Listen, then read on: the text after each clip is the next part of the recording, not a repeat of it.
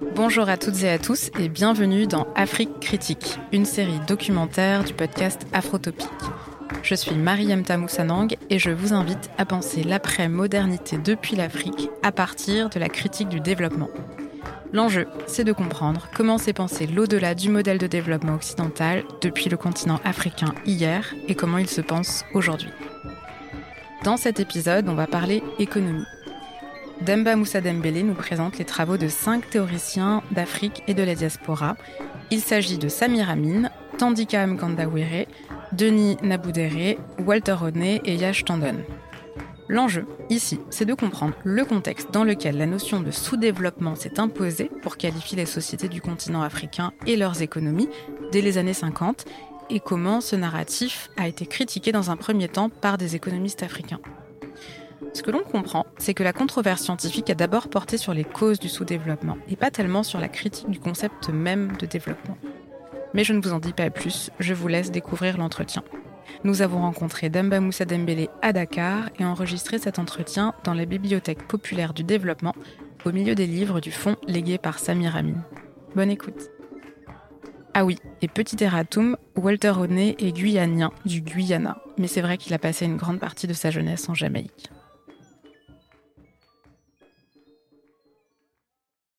Demba Moussa Dembélé, bonjour. Bonjour. Vous êtes chercheur, président de l'ARCAD, l'Africaine de recherche et de coopération pour l'appui au développement endogène. Vous avez travaillé au ministère de l'économie et des finances au Sénégal, ainsi qu'en tant que chercheur associé à l'Institut de finances internationales à Washington. Vous avez publié plusieurs ouvrages, notamment un livre d'entretien avec Samir Amin et un autre ouvrage qui va nous intéresser aujourd'hui qui s'intitule Contribution à la déconstruction des théories conventionnelles sur le développement de l'Afrique. Dans ce livre, vous proposez une analyse synthétique des pensées économiques de cinq théoriciens africains et de la diaspora. Il s'agit de Samir Amin, de Tandika Mkandawire, Dani Wadada Naboudere, Walter Rodney et Yash Tandon. Aujourd'hui, avec vous, c'est l'occasion d'explorer cette critique de l'économie euh, classique et néoclassique et de comprendre comment est-ce que chacun de ces intellectuels s'y est pris pour euh, apporter euh, une pierre à, à l'entreprise de déconstruction de ce discours. mais avant d'entrer dans le cœur des idées de chacun, est-ce que vous pouvez nous restituer à grands traits le discours général de l'économie classique et néoclassique afin de comprendre comment est-ce que la théorie économique a expliqué la situation des Suds euh, et notamment à travers la notion de sous-développement. Merci beaucoup Marie euh, Yamta, c'est vraiment un plaisir de participer à cette émission. Je crois que c'est l'occasion de revenir euh, sur ce que les Africains critiques ont toujours posé comme question fondamentale, à savoir quel est le modèle de développement que l'Afrique doit inventer pour elle-même. Et c'est donc à partir de cette critique euh, de l'économie classique et néoclassique que des penseurs que vous avez cités ont apporté leur contribution. Alors, pour ce qui concerne l'économie classique, il faut dire d'abord que c'est une économie qui s'appelait l'économie politique. Euh, je peux citer les deux grandes figures de cette économie euh, classique. David Ricardo, euh, qui était un Britannique, et Adam Smith, qui était un Écossais, et qui en 1775 à peu près, avait écrit un livre sur l'origine des richesses. Et c'est le livre majeur qui, comme on dit, constitue le fondement du capitalisme. Alors, et donc ces penseurs britanniques euh, liaient l'économie à la politique.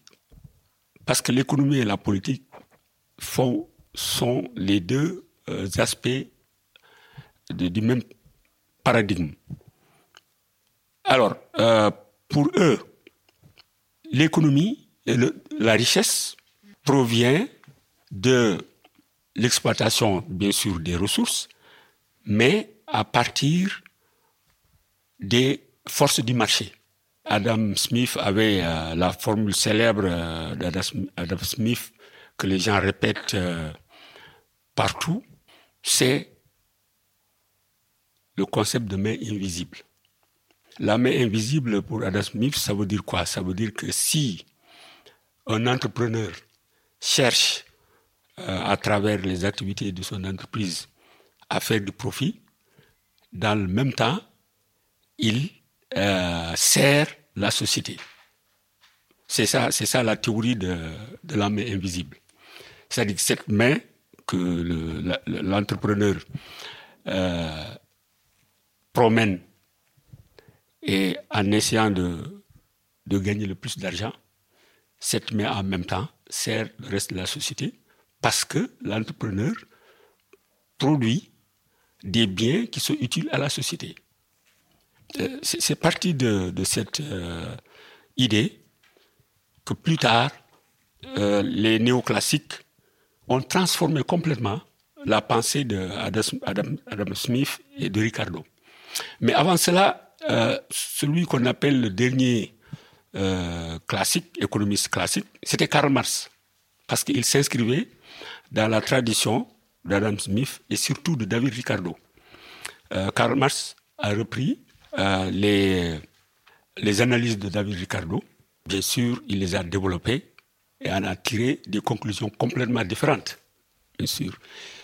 Et c'est à partir de là que ce qu'on appelle les néoclassiques euh, sont venus. Et les néoclassiques ont complètement euh, dénaturé euh, la théorie classique dans la mesure où ils ne parlent plus d'économie politique. Ils parlent tout seulement d'économie pure l'économie pure, c'est-à-dire que les néoclassiques nient l'existence des classes sociales, alors que dans la théorie classique, aussi bien Adam Smith que David Ricardo et d'autres comme eux reconnaissaient l'existence des classes sociales. Et d'ailleurs, euh, David Ricardo, son, son travail surtout, c'était comment répartir le revenu entre les trois classes, les capitalistes, les propriétaires terriens et les travailleurs. Donc, ils reconnaissaient l'existence euh, des classes sociales. Et les néoclassiques ont complètement euh, nié l'existence des classes sociales et détaché l'économie de la politique.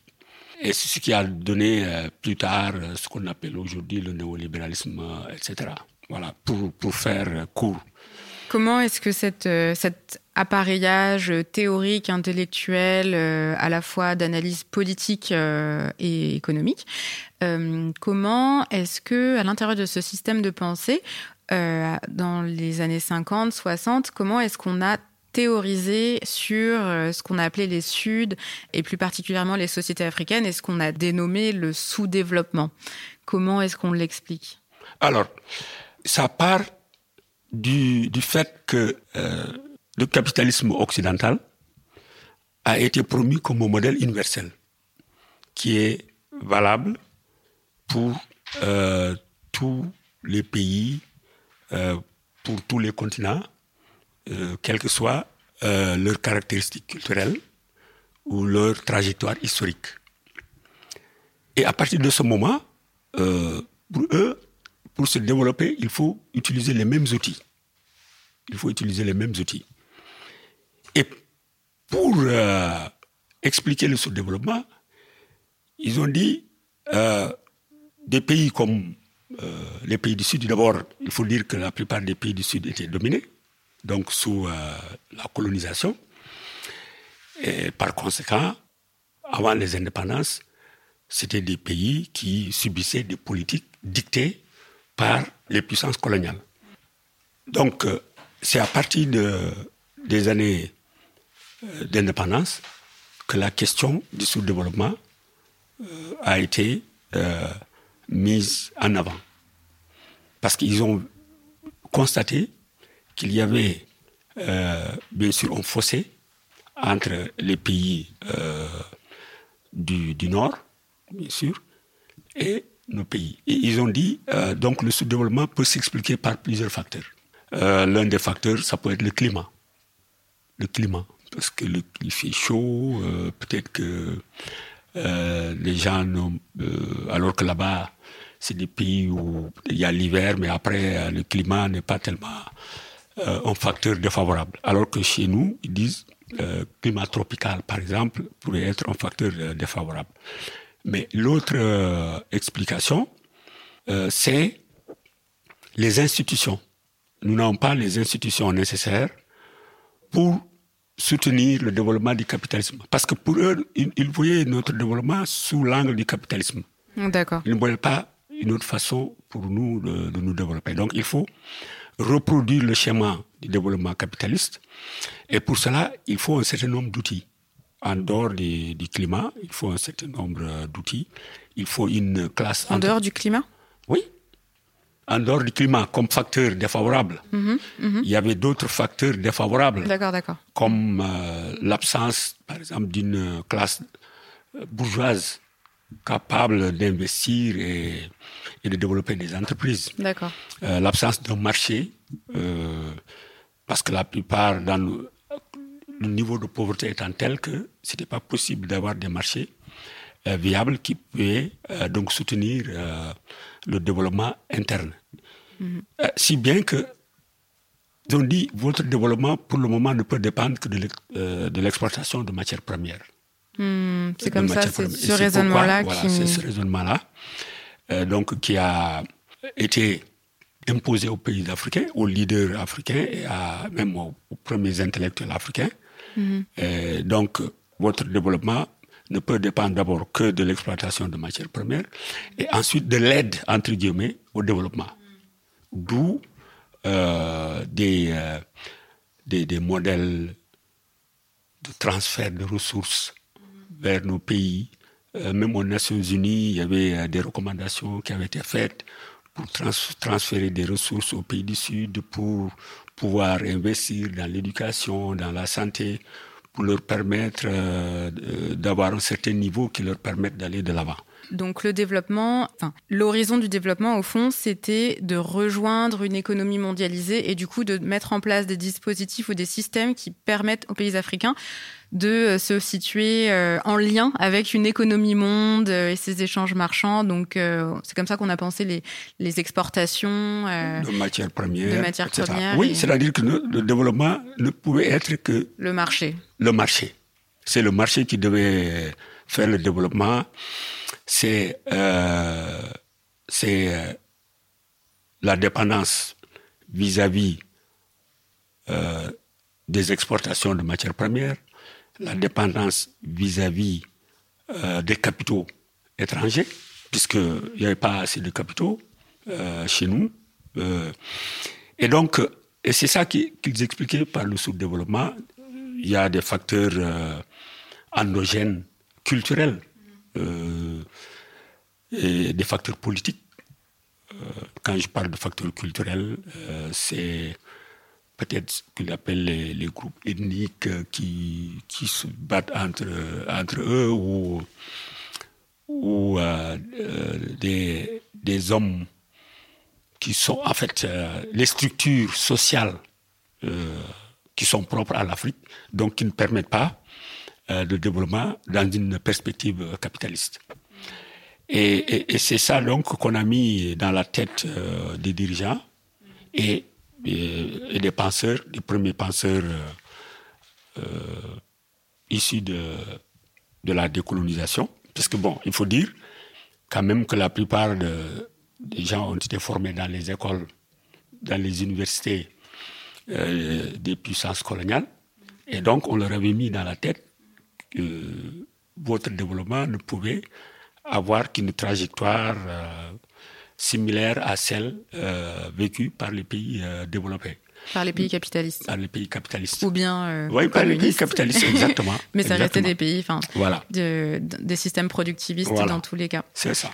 D'accord. Donc, ben merci, merci pour cette introduction.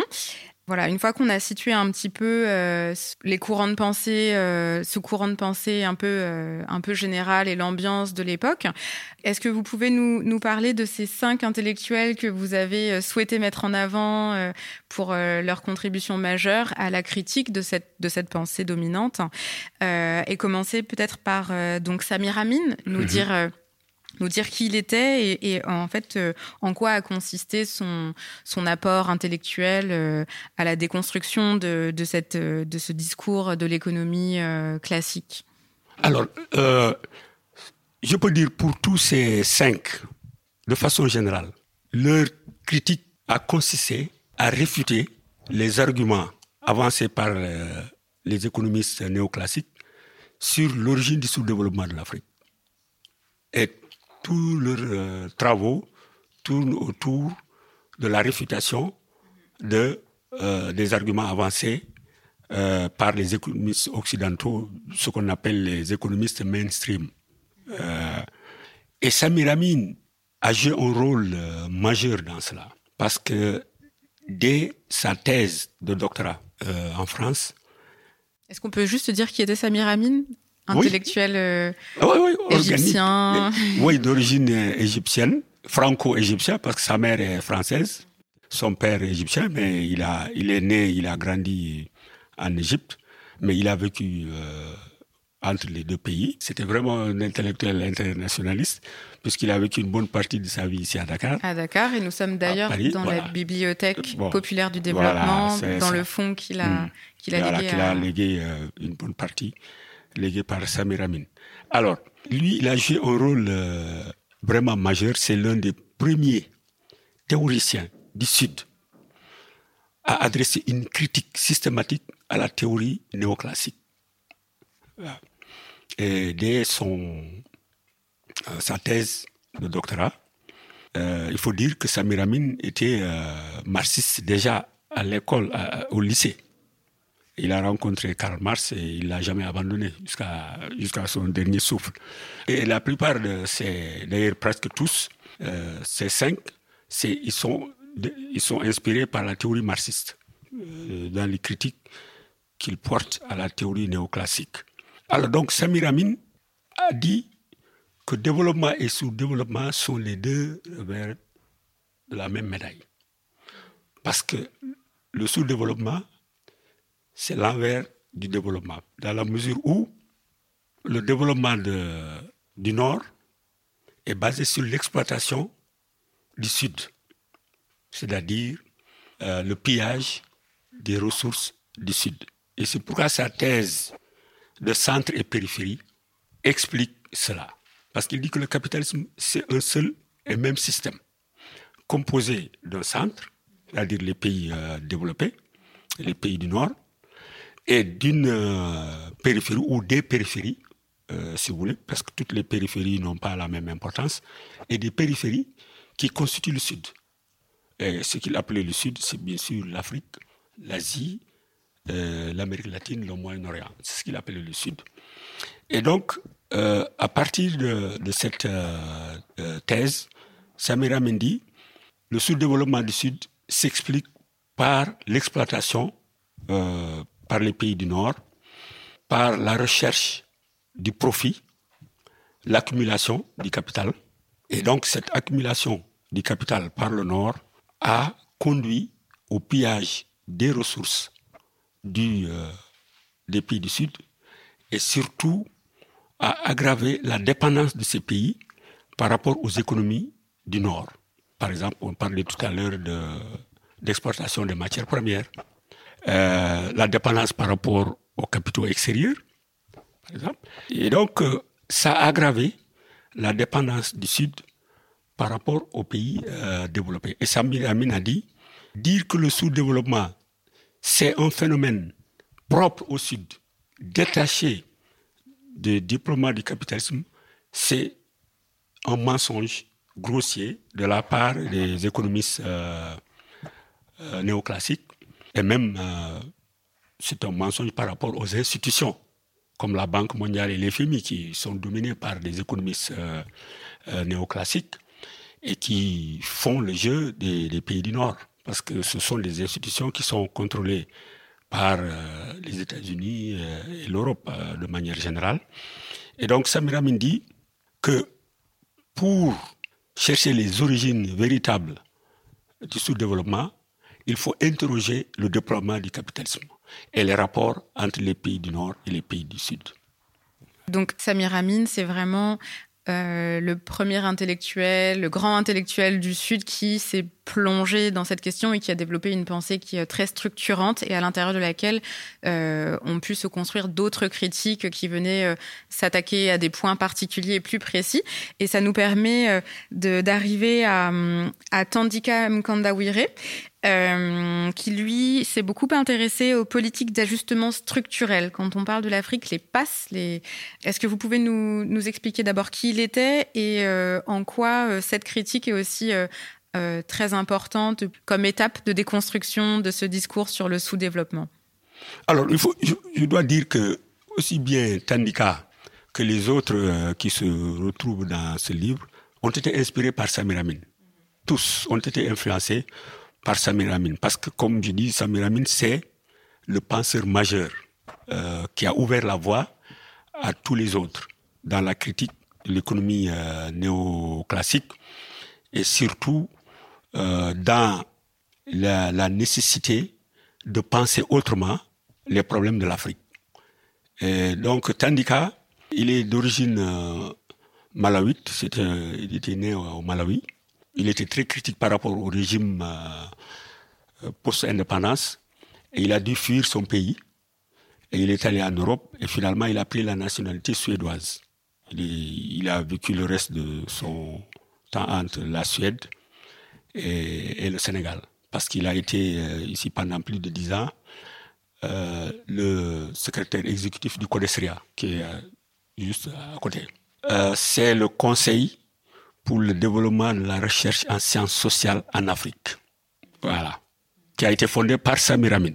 Alors, pour Tandika, comme je le disais, Tandika est venu ici, à Dakar, grâce à Samir Amin. Tandika avait lu euh, les écrits de Samir Amin. Il avait fait quelques critiques. Et quand ils se sont vus, euh, Tandika leur racontait, il dit, je l'ai invité, on a... et puis voilà, c'est parti comme ça. Il m'a dit, mais écoute, il faut venir à Dakar. Il était venu pour euh, six mois, il est resté dix ans. il est resté dix ans. Parce que Samir Amin l'a persuadé de rester et de prendre la direction du Conesria. Et c'est pendant sa, ce, cette période que les programmes d'ajustement structurel de la Banque mondiale et des FMI ont fait rage presque sur tout le continent. Donc ça, c'était les années 80 Les années 80. Et donc, l'un des rôles du CODESRIA en tant que centre de recherche en sciences sociales, c'était de se pencher sur ces, euh, ces politiques et surtout qui étaient en train de dévaster une bonne partie de l'Afrique. Et à l'époque, c'était le sujet majeur euh, dans les débats économiques en Afrique et même en dehors de, l'Afrique. Le rôle de la Banque mondiale, du FMI, euh, ces programmes d'ajustement structurel qui étaient euh, dans la droite ligne de la pensée néoclassique, à savoir le développement de l'Afrique ne peut être que capitaliste. Et par conséquent, il faut forger des outils en Afrique pour que les Africains puissent connaître ce que c'est que le capitalisme et aller dans la voie du capitalisme. Et c'est pourquoi Tandika et son équipe ont fait une critique systématique des programmes d'ajustement structurel. Et il disait que ces programmes avaient pour but non seulement de détruire les économies euh, africaines, mais surtout avait un rôle politique. C'est-à-dire, euh, il, a, il a utilisé un terme que aujourd'hui tout le monde reconnaît que c'est lui qui a été le premier à l'utiliser, des démocraties sans choix. C'est-à-dire, ce sont des autocraties, euh, parce que les, les programmes d'ajustement structurel. Oui, est-ce qu'on peut dire en quoi ça consiste, les programmes d'ajustement structurel? Oui, les programmes d'ajustement structurel, c'est d'abord euh, l'État. C'est de dire que l'État euh, n'a rien à voir avec le développement. Alors que au début des indépendances, les États africains étaient beaucoup impliqués dans le développement de leur pays, euh, tant au niveau urbain qu'au niveau rural, et notamment euh, dans le monde rural. Euh, la plupart des sociétés d'encadrement étaient des sociétés étatiques. Et dans le monde urbain, l'employeur majeur, c'était la fonction publique. La plupart des employés dans la plupart de nos États, c'était des fonctionnaires de l'État. Et quand les, la Banque mondiale et les FMI sont venus, ils ont dit, Il y a trop d'employés au niveau de la fonction publique. Le secteur public euh, aussi était le secteur, euh, le premier secteur dans nos pays, le secteur public, c'est-à-dire les sociétés qui appartenaient à l'État ou des sociétés parapubliques dans lesquelles l'État avait la majorité du capital mais associé à d'autres. Toutes ces sociétés étaient au cœur du développement de nos, en tout cas les premières. L'acteur majeur, en voilà. fait. Alors quand le FMI et la Banque mondiale sont venus, ils ont dit on va démanteler tout ce système-là. Euh, on va dissoudre, dissoudre complètement certaines d'entre elles, privatiser les autres qu'on peut peut-être sauver par la privatisation. L'État, on va diminuer ses effectifs. Et ensuite, la vérité des prix, c'est-à-dire que là où l'État euh, donnait des subventions pour atténuer euh, la hausse des prix des denrées de première nécessité, la Banque mondiale les disent non, on va supprimer ou diminuer les subventions. Les gens n'ont qu'à payer, euh, ils n'ont qu'à se débrouiller pour trouver les moyens de payer. Voilà des choses, euh, si vous voulez, comme ça qui caractérisaient euh, les programmes d'ajustement structurel. L'éducation, la santé, parce que quand on dit qu'il faut diminuer les effectifs de l'État, ça veut dire les enseignants. Et à un moment donné, même, on, gelait le recrutement. Hmm. dans, ces secteurs vitaux, on gelait, les, les gens étaient formés, mais après on dit on n'a pas les moyens de vous recruter. Parce qu'en fait, donc les, programmes d'ajustement structurel, au fond, ça a été des programmes de réduction des budgets, des budgets des États euh, africains. Ces mesures imposaient l'austérité budgétaire à l'État. Et quand on parle d'austérité budgétaire, c'est toujours les secteurs vitaux qui sont les plus affectés. Parce que l'État pratiquement a financé tout le système éducatif, tout le système de santé. Alors quand on dit austérité budgétaire, ça veut dire que ce sont ces secteurs vitaux qui sont affectés. Et donc, il y avait une répercussion au niveau de l'économie globale, parce que les gens perdaient leur, travail, euh, le monde rural euh, n'avait plus les moyens, parce que les paysans euh, qui étaient là-bas avaient une certaine assistance de la part de l'État qui leur permettait donc de pouvoir cultiver et vendre. Mais à partir du moment où l'État a commencé à se retirer, euh, c'était la crise qui s'installait. Et donc les gens perdaient leur, euh, leur emploi, euh, le secteur public était démantelé, les gens perdaient également leur emploi. Et si bien que au niveau de la demande interne, il y avait une chute drastique parce que les, les gens ne travaillaient plus, donc ils étaient obligés de diminuer leur, leur consommation. Et c'est ça donc euh, qui euh, a fait que euh, toute l'expérience des années 60 et 70 s'est effondrée avec l'arrivée de la Banque mondiale et du, et du Fonds monétaire international. Et donc, Tandika et le Codesria se sont retrouvés confrontés à ces politiques et qu'il fallait critiquer. D'abord sur le plan de la théorie économique, mais également sur le plan de leur euh, implication euh, du point de vue social et politique. Du point de vue de leur implication sociale, c'est-à-dire la pauvreté que ces plans euh, impliquaient à l'échelle de, l'Afrique, les reculs même sur le plan des, des progrès qui avaient été accomplis par les États pendant les deux premières décennies d'indépendance, et ensuite sur le plan politique, comment euh, ces, ces plans d'ajustement structurel ont favorisé des régimes autoritaires. Pourquoi régime autoritaire Parce qu'en imposant des politiques d'austérité, euh, il y avait euh, la résistance des populations, notamment des syndicats et autres. Mais pour mater, si vous voulez, pour utiliser le terme, ce terme-là, les syndicats, il fallait des régimes autoritaires qui utilisaient donc la répression pour pouvoir calmer euh, les syndicats ou toute résistance à leur politique euh, d'austérité. Et c'est pourquoi donc Tandika parlait de démocratie sans choix. On dit qu'il y a la démocratie, on organise les élections, mais on sait euh, dans quelles circonstances ces élections sont organisées et qui finalement mènent euh, à des, à des dictatures qui ne disent pas leur nom. Et voilà, ça, c'est l'un des apports de, de Tandika. Mais l'autre apport, c'est surtout euh, le rôle de l'État. Parce que l'un des discours servis par le FMI et la Banque mondiale, c'était de dire que l'État africain était au cœur de la crise que vivaient les pays africains. Et par conséquent, il faut diminuer son rôle, voire même euh, le mettre de côté et laisser le marché euh, faire le travail. Mais le problème, c'est que quand on regarde l'expérience euh, du développement, aucun pays ne s'est développé sans un État actif, engagé, que ce soit les États-Unis, que ce soit l'Europe. Et l'Europe, d'ailleurs, s'est reconstruite après la Deuxième Guerre mondiale grâce à l'État. La plupart des entreprises dont on entend parler, ou des, banques commerciales aujourd'hui, euh, en France, en Allemagne, en Angleterre, c'était euh, des entités qui appartenaient à l'État. Pour, après la Deuxième Guerre mondiale. C'est plus tard qu'elles ont été privatisées. Les États-Unis, sans le New Deal Roosevelt après la dépression des années 1930, peut-être que les États-Unis ne seraient pas ce qu'ils sont aujourd'hui. Donc, Tandika et les autres ont dit que ce n'est pas possible de penser le développement de l'Afrique sans des États engagés et forts, et que au début des indépendances, les États africains ont eu euh, des euh, bilans qui étaient très appréciables. Et ce sont ces bilans qui ont été détruits par les programmes euh, d'ajustement structurel.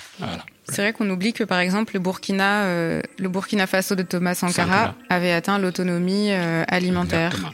Voilà. Mm. voilà. Mm.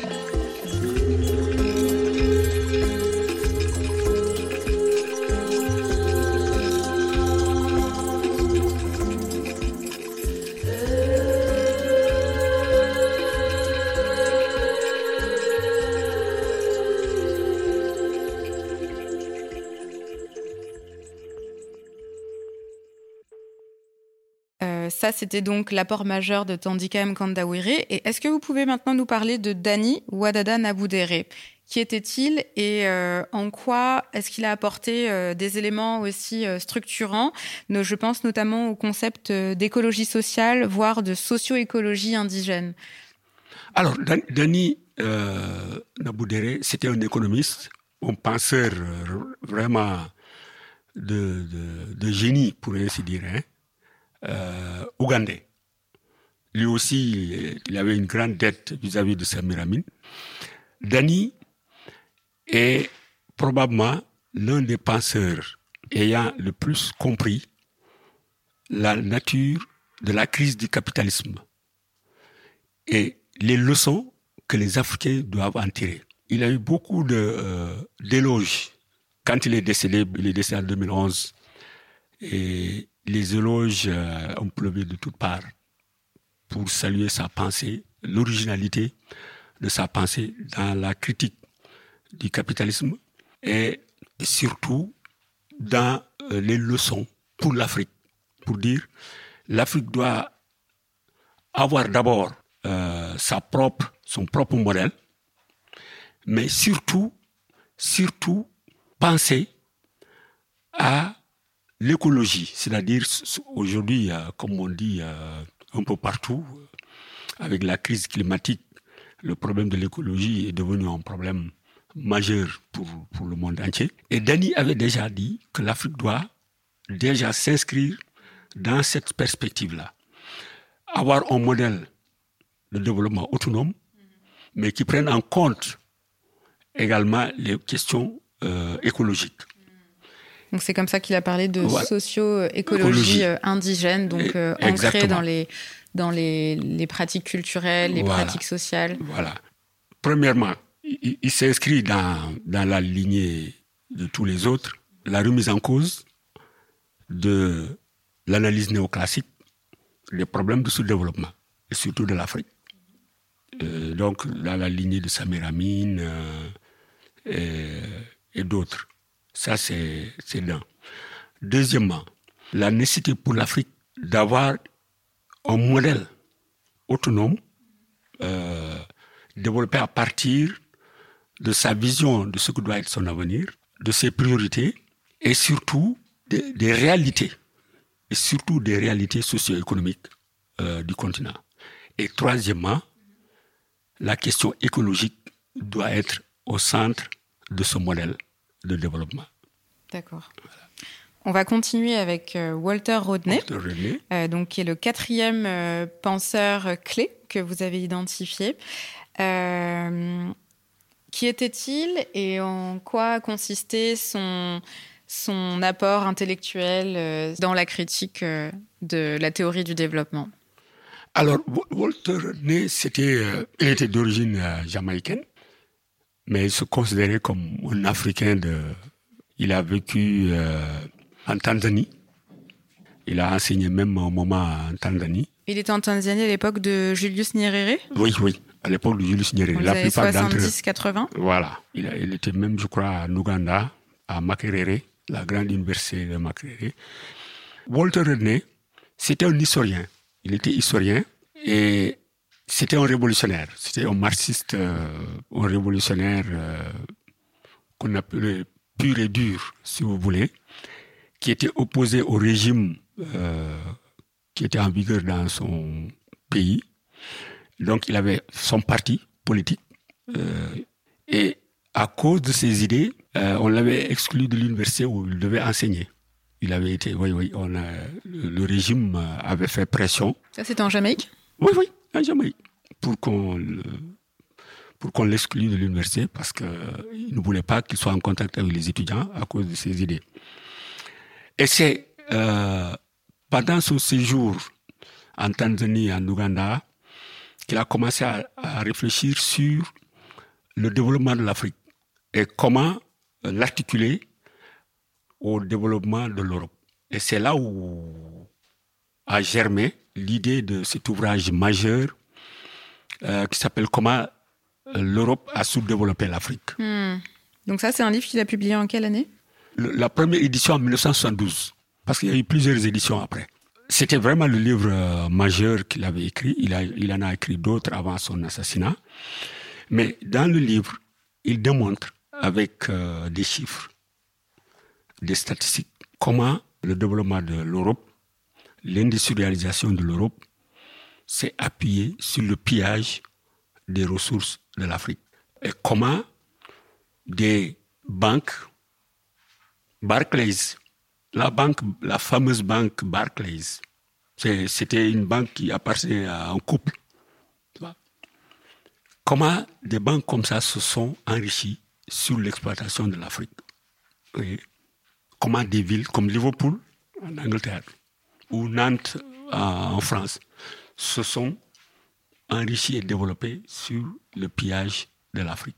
Donc, pour lui, on ne peut pas comprendre le sous-développement de l'Afrique sans référence à la, sans le mettre en lien avec le développement de l'Europe. Et c'est ce que, en fait, il rejoint la pensée de Samir Amin entre le centre et la périphérie et qui explique que le pillage de la périphérie a contribué au développement du centre. Donc c'est à peu près euh, ce que disait Samir Amin dans sa théorie du centre et de la périphérie. Hmm, donc, en fait, euh, Walter Rodney, lui, il a fait un travail euh, d'enquête et il a pris des, cas concrets euh, à travers lesquels il a véritablement illustré et donné des exemples très clairs que, auxquels chacun pouvait se, se rapporter pour C'était un historien, par exemple. Hmm. C'est-à-dire qu'il a pris ça d'un point de vue historique, quand même, il faut le dire. Et ensuite, il s'est appuyé sur des statistiques. Des, il, a, il a fait beaucoup de recherches. Et, et le livre fourmille d'exemples. Euh, de statistiques. Et c'est très didactique. À la fois, il a combiné euh, ses, ses, talents d'historien et sa passion pour la recherche et évidemment euh, sa fibre politique. Et je crois que ce sont ces trois éléments qui ont contribué au succès de son livre. Hmm. Alors, ça nous amène euh, déjà vers le, le, le, le, cinquième et dernier euh, intellectuel que vous nous présentez dans l'ouvrage. Donc, il s'agit de Yash Tandon. Euh, qui lui s'est beaucoup intéressé à ce qu'on appelle l'aide publique au développement. et qui a prôné également l'élaboration de nouveaux paradigmes économiques à partir de son analyse de, des dispositifs d'aide publique au développement. Est-ce que vous pouvez nous présenter euh, Yash Tandon qui, était-il et puis donc euh, en quoi est-ce que euh, son analyse de l'APD a, a été structurante? Alors, peut-être avant de, parler de Yash, je, je, dois dire que parmi les, les cinq que j'ai présentés là, Yash et Samir étaient les deux qui m'étaient les plus proches. Parce que j'ai travaillé avec eux. Non, non, non, non, parce que les autres aussi, j'ai beaucoup euh, apprécié puisque je me retrouve euh, dans la pensée, dans leur euh, euh critique de, de l'économie néoclassique, tous. Mais ça veut dire que je connaissais Samir, je connaissais Yash de près pour, pendant des années. tandis que je le connaissais aussi, mais les deux autres non, juste à travers leurs écrits. Alors Yash, c'est le seul euh, qui soit en vie parmi les, cinq. Il est ougandais, mais d'origine indienne. C'est un marxiste aussi, fervent marxiste, et qui a développé une critique majeure du système global avant de venir à l'aide. Il s'inscrit dans euh, la pensée de Samir Amin. Comme je, vous l'ai dit au départ, tous euh, sont influencés, tous les quatre ont été influencés par Samir Amin, qui a été le pionnier dans la critique de la pensée néoclassique. Alors Yash a été le directeur du South Center, c'est-à-dire le centre de recherche des, pays du Sud, qui se trouve euh, à Genève. Mais avant ça, Yash a été euh, a tenu des, des fonctions dans son pays. Au départ, il, avait fait de la politique, comme euh, Dani. Ils étaient dans le même parti, marxiste-léniniste. Et à un moment donné, ils ont collaboré avec Yoweri Museveni. Ils ont fait le maquis avec lui. Avec... Ah mais à l'époque où Museveni n'était pas encore président. Où il était révolutionnaire. Mais mm. après, ils l'ont lâché. Quand ils ont vu que le type euh, commençait à dériver euh, avec le pouvoir et euh, plein la tête, ils l'ont laissé. Yash était un ami personnel de Dani. Ils ont travaillé ensemble. Yash était membre du Forum social mondial et du Forum social africain. Il a écrit un livre sur l'aide et il a été pendant cinq ans directeur du, du South Center à, Genève. Et donc, il a développé pendant cette période ses idées sur les relations entre l'Afrique et les pays du Nord et notamment l'Europe. Et l'un de ses derniers livres, c'est sur le commerce. Le commerce, c'est la guerre. Oui. Pour critiquer les accords de partenariat économique, euh, l'Organisation mondiale euh, du commerce, euh, ainsi de suite. Yash dit que l'aide est un piège. Hmm que l'aide ne pourra jamais aider l'Afrique à se développer. Pourquoi? Parce que l'aide est utilisée par les pays du Nord comme un instrument de leur politique étrangère. L'aide est utilisée pour imposer des politiques qui sont favorables aux pays du Nord. Nous avons l'actualité euh, tous les jours quand vous entendez parler de sanctions. Quand l'Union européenne dit on va sanctionner tel pays, quand la France dit on va sanctionner tel pays, c'est cette aide. On vous avait promis quelque chose, on va vous sanctionner. On va le retenir. Donc l'aide est utilisée pour influencer l'orientation politique du pays et pour influencer surtout leur politique économique. Et d'ailleurs, même des Européens qui ne sont pas aussi radicaux que Yashtandon, Samiramin ou nous autres, vous disent que l'aide est utilisée pour extraire davantage de ressources des pays du Sud, des pays africains, au bénéfice des pays du Nord. Donc Yash euh, a dit il faudrait que les Africains sachent une fois pour toutes que cette aide ne contribue nullement à leur développement, mais plutôt à les enchaîner davantage dans les politiques des pays du Nord et notamment à lier davantage nos économies à celles du Nord, ce qu'on appelle euh, le développement extraverti, que Samir Amin euh, avait popularisé au début des années 60-70, euh, c'est-à-dire toutes nos économies, toutes les activités économiques ici sont liées plus ou moins à ce qui se passe en France, en Grande-Bretagne ou, aux États-Unis, c'est-à-dire le développement extraverti, au lieu que ce soit des activités euh, qui soient impulsées par ce qui se passe à l'interne. Donc voilà la pensée de, de Yash Tandon et qui s'inscrit donc dans cette critique globale du système dominant. Voilà. Mm. Mm. Merci. Pour conclure, peut-être que ce qu'on peut observer, c'est que là, donc, on a, on a tout un panel euh, de différents théoriciens qui ont apporté euh, un regard euh, et des arguments particuliers pour réfuter la théorie dominante du développement. mais au fond, ce qu'on pourrait aussi reprocher, ou en tout cas une des limites peut-être qu'on pourrait observer de cette entreprise de déconstruction du discours sur l'origine du sous-développement, c'est que au fond, euh, elle ne critique pas déjà dès le départ cette idée même que l'Afrique est sous-développée. Parce qu'au fond, ce qui est considéré, c'est le fait que euh, le continent et les sociétés africaines et leurs économies sont moins intégrées à un espace euh, de commerce mondialisé. et d'une certaine manière, c'est déjà une critique qui se qui s'appuie sur des paradigmes qui sont des paradigmes euh, les paradigmes de l'économie dominante classique et qui ne, qui, qui ne permettent pas d'aborder le, le, fond, fond, fond du problème, ou en tout cas la racine même des choses, qui est que, en vérité, est-ce que même il est vraiment sage de parler de sous-développement de l'Afrique euh, dans un premier temps?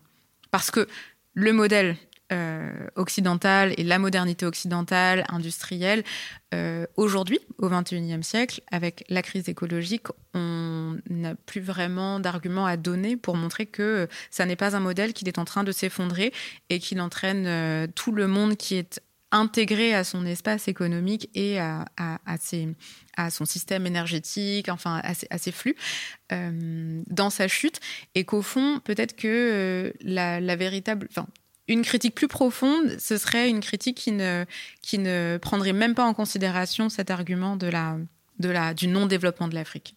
Alors, je, pense que c'est, il, faut, il faut avoir à, l'esprit que, que ce soit Samir Amin, que ce soit Yash ou les autres, il y a quand même euh, une réalité qu'il faut prendre en compte. Par rapport aux autres pays, euh, même à d'autres pays du Sud, on constate quand même un certain retard de l'Afrique. Ça, c'est un fait. Retard ou en tout cas non-satisfaction des besoins de base pour les populations C'est un fait. C'est un fait. Je pense que quand même, vous savez, la, la, la force euh, d'une critique, c'est de partir de la réalité. C'est de prendre en compte la réalité et ne pas se voiler la face. Donc, par rapport à l'Amérique latine, par rapport à l'Asie, je ne parle même pas de, l'Europe et des États-Unis, euh, mais par rapport à l'Amérique latine, par rapport à l'Asie, qui sont dans le sud, on note quand même un certain retard de l'Afrique par rapport à ces, euh, continents-là. Ça, c'est un fait. Maintenant, ce que Yash, Samir, les Dani, Walter, Walter là, déjà dit dans son livre, Tandika et les autres, et d'autres encore qui pensent comme eux, on dit c'est que ce retard de l'Afrique est à la fois un héritage de la colonisation, parce que la colonisation subie par l'Afrique, peut-être c'est la plus brutale, la plus exécrable qui soit. Oui. Et donc, ce retard ou ce sous-développement est hérité de ce pillage, de l'esclavage même, si on peut aller plus loin que ça. Mais si on reste seulement au niveau du, de la colonisation, ce retard s'explique par le pillage subi pendant la colonisation. Et par d'autres facteurs, bien sûr, mais surtout par le pillage subi pendant la colonisation, cette domination euh, multiforme, économique, politique, culturelle, donc domination qui a abouti à ce qu'on appelle le retard de l'Afrique, le sous-développement de l'Afrique. Maintenant, à partir de là, ils disent, nous réfutons les arguments des néoclassiques qui disent que le retard de l'Afrique n'a rien à voir avec la colonisation. Oui. Même la Banque mondiale et les FMI, quand ils sont venus, ils ont dit, ah non, non, on met trop l'accent sur euh, la domination étrangère. Non, non, non. C'est des facteurs endogènes. Et donc, euh, Samir Amin et les autres disent, si on prend en compte le legs du, colonialisme et le pillage continu, même après la colonisation, le néocolonialisme continue, et ça, c'est un des facteurs majeurs. Et donc, ça balaye une bonne partie des arguments néoclassiques. Oui. Certes, euh, il y a peut-être des points sur lesquels ils peuvent parfois rejoindre euh, les néoclassiques. Euh, par exemple, la nécessité d'avoir des, des institutions quand même qui soient des institutions capables d'impulser le développement, ça c'est normal, notamment l'État. Avoir un État qui soit capable d'impulser le développement. Que, que ce soit les néoclassiques qui le disent ou les autres, je crois que ça c'est une vérité. Euh, la nécessité d'avoir euh, des capitaux, des investissements euh, qui puissent construire des capacités de production. Ça aussi, que ce soit les néoclassiques ou les samiramines, je crois que c'est une vérité d'évidence. maintenant, est-ce que chaque fois que les gens se rencontrent sur certains points, cela veut-il dire qu'on accepte l'autre théorie? Non, je ne pense pas. Je vous dis, que, par exemple, euh, euh, Karl Marx a construit à partir de ce qu'a fait David Ricardo. Hmm. Mais évidemment, il a tiré des conclusions diamétralement opposées à celles de Ricardo. Hmm. Merci beaucoup, Demba Moussa Dembélé. Merci beaucoup, Marie. C'était un grand plaisir d'avoir participé à cette émission.